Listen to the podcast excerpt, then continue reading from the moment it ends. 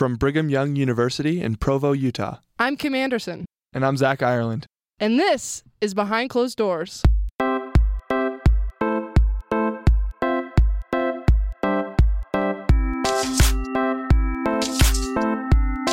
We've all been stereotyped.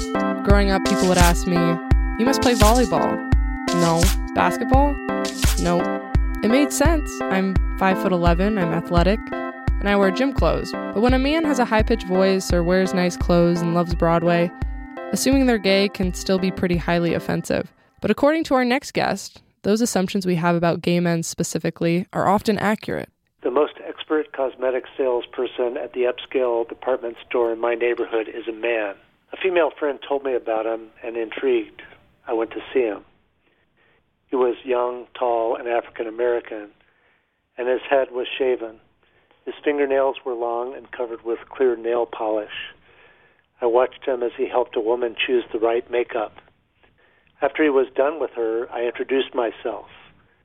He was slightly taken aback that I, the psychologist, wanted to meet him, but he also appeared slightly flattered. He told me his name was Edwin. Knowing his occupation and observing him briefly and superficially were sufficient together for me to guess confidently about aspects of Edwin's life that he never mentioned. I know what he was like as a boy.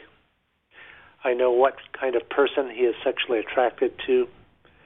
I know what kinds of activities interest him and what kinds do not. I am least sure what he will look like five years from now. Based upon his current appearance, there's a chance he will undergo a dramatic change. Although I'm virtually certain that my conclusions are correct, they fly in the face of mainstream academic opinion.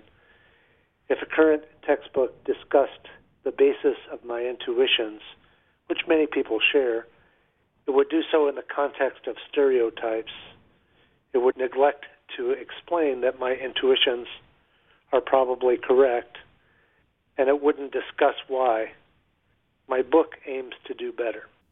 That was Michael Bailey, a professor of psychology at Northwestern University, reading the preface to his book, The Man Who Would Be Queen. He has been studying the genetics of sexual orientation for decades. Uh, Let's talk about Edwin for a second. You met him, and based on his appearance and his occupation, you assume some things about him. Based on the research you have done, how likely are your assumptions to be accurate? How likely is a feminine man to be gay? Well, let me just say a couple things. First of all, Edwin isn't just a feminine man. He was he's an extraordinarily feminine man, or he was when I met him, which was a long time ago. So, based on uh, that, I think that chances are very high, uh, you know, approaching 100% that he's attracted to men. So how how feminine do you have to be in order for you to make that assessment? Do you know what I mean? Well, I, I think that uh, it is true, and we should think about femininity as not as a dichotomy, but as a continuum. And he was at the extreme end of that continuum. Uh, some signs are better than others. You mentioned having a high pitched voice. I, I actually don't think that that's very relevant. That's not really a, a signal of uh, sexual orientation in men although I do think that there is such a thing as a, a gay uh, voice, I don't think it has much to do with pitch. It has more to do with articulation patterns. I would say that there are people who are not that hard to see and, and hear uh, that I would have I would bet a lot of money on their sexual orientation. And furthermore, you know, stereotypes that people have, you know, have a fairly high degree of accuracy in general, uh, stereotypes tend to be true on average, uh, and in the domain of sexual orientation, they definitely tend to be true on average. Is the fact that a man is feminine is that a good indicator that he will be gay in his later years? Like if if he's a boy and he has feminine characteristics or uh, you know likes to play with dolls, for example, is uh, are those clear indicators that he will become a gay man? Very feminine boys, boys who are feminine not just in one moment, but are persistently feminine in more than one way. That they play with dolls, they like the company of girls more than boys. Perhaps they like to cross dress. Those boys have a very high chance of becoming gay. I would say uh, more than 50%, and perhaps as high as 100%. The thing is, long term studies of very feminine boys find some percentage who say that they're straight at adult follow, but we don't know that their uh, claim to be straight is accurate. The ones who say they're straight, for example, tend to be younger than the ones who say that they're gay, so maybe they will come out later. Mm-hmm. Maybe they don't want you to know. there are ways, hypothetically, of finding out what their true sexual orientation is, but nobody has done that. Do we know why those young boys are more feminine than other boys? So we don't know for sure. There are certainly scientific clues, and they have to do with prenatal life and, in particular, the effects of hormones on the brain. We know, for example, that girls who are exposed to high levels of testosterone in the uterus, they tend to be relatively masculine in some respects, like their interest patterns and the way that they like to play. You know, the hypothesis has been that the brains of feminine boys during a critical period of development had less testosterone action. That's the theory. You know, there there are problems with the the theory in that their bodies are no different than other boys, and testosterone, if it's not there, you know, then the bodies are not going to be fully masculinized. So uh, there are ways to you know speculate about how this might happen. Maybe the, the te- there was less testosterone only in the brain or only for a short time of development.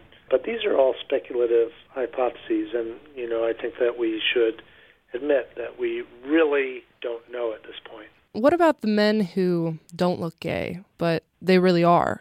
Uh, I don't think that how a man looks is especially good clue about whether he's gay or not, with the exception of perhaps how he dresses and how he moves. Now, uh, movement is a behavior rather than a physical appearance.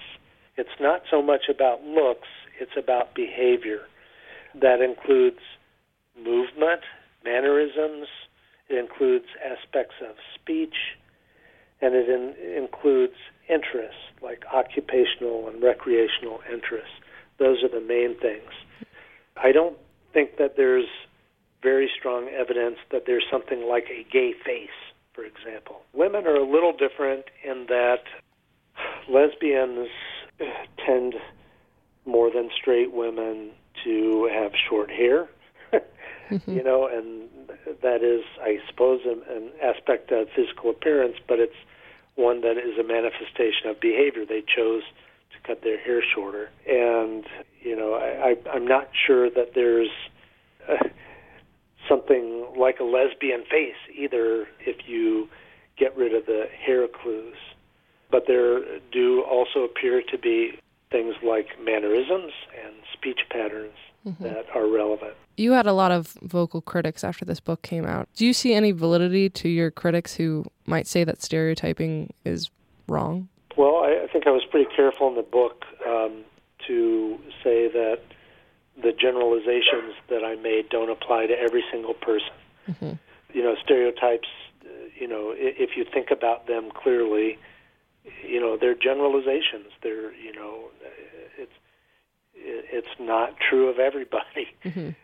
I also think that I don't, in the book or, or in my life, I don't uh, insult or denigrate or dislike people who have stereotypic behavior, stereotypically gay behavior.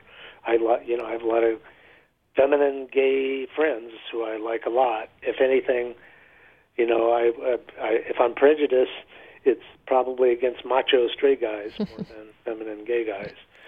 so uh, I think that back then, it was, you know, 2003 when the book came out, people were a little thin skinned. And if anything, it's it's gotten worse. You know, I think people need to be less touchy and you know be nice, but you know talk about reality Mhm. and not about uh, you know feeling insulted at the slightest assertion they don't like. What did you think? The conversation continues on Twitter at BCD Series.